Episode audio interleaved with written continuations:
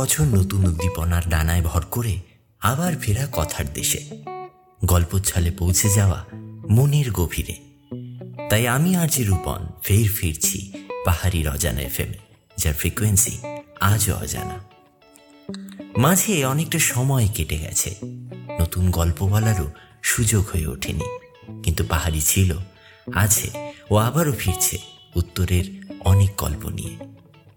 আজকের গল্প ম্যানিলায় ম্যান ইটাররা না, এ কোনো ফিলিপিন্সের হিংস্র সাপদের গল্প নয়, বরং মজার ছলে একরকম ইচ্ছে করেই এমন নামকরণ। শুনেই দেখুন না হয়। আর হ্যাঁ আবার বলব, শুনতে থাকুন, সঙ্গে থাকুন।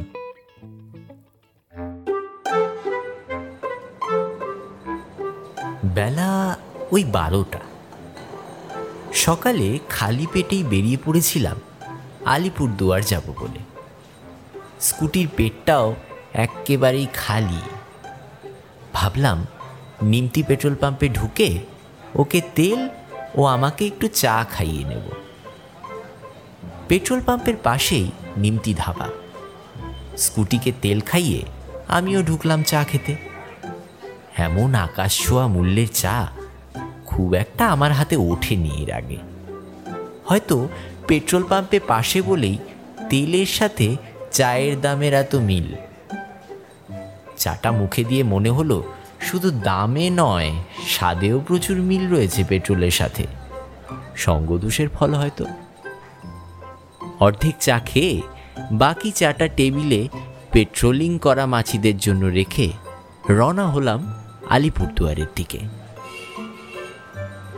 আলিপুরদুয়ার ঢুকে বিষাক্ত মুখটাকে শুদ্ধিকরণ না করা পর্যন্ত মন কিছুতেই মানছিল না। মনকে মানাতে সোজা চলে এলাম ম্যাকুইলিয়াম হাই স্কুলের গা ঘেঁষা ম্যানিলাতে। ম্যানিলাতে আসা এবার বহু বছর পরে। দেখলাম ব্যস্ততা এক ফোঁটাও কমেনি। ব্যস্ত ম্যানিলায় ক্ষুধার্ত বাঘের মতো চায়ের ফরমাস নিয়ে ঢুকে গেলাম তিনজন। ছোট্ট পাঁচ টাকার কাপে যেন ম্যানিলার কাকু আমাদের অমৃত ভরে দিলেন। টাক ফাটা গরমে চাটা ঠিক কোন রুটে মাথায় পৌঁছে মাথাটা ঠান্ডা করল বুঝলাম না, কিন্তু করল। ওদিকে ঝুড়ি ভর্তি পুরি নিয়ে এক ভাইয়ের ব্যস্ততা বেশ কিছুক্ষণ ধরে লক্ষ্য করছিলাম। চা শেষ হতেই আমরা পুরোপুরি পুরীতে মনোনিবেশ করলাম। এরপর শুকনো আলুর তরকারি দিয়ে পুরি মিনিটে মিনিটে পেটে পাচার হলো বেশ কিছুক্ষণ ধরে। পুরীর পর ম্যানিলার আর এক কাপ চা ম্যান্ডেটারি হয়ে উঠল। তবে ভর দুপুরে মিষ্টির দোকানে এসে মিষ্টি না খেয়ে বেরোলে গৃহস্থের অকল্যাণ হতে পারে। এই কল্যাণমূলক চিন্তাভাবনায় গোটা কতক মালাই চপ নিয়ে ফের বসে পড়লাম টেবিলে। একটা, দুটো, তিনটে মালাই চপের মায়া আমাদের পুরো বেঁধে ফেলল।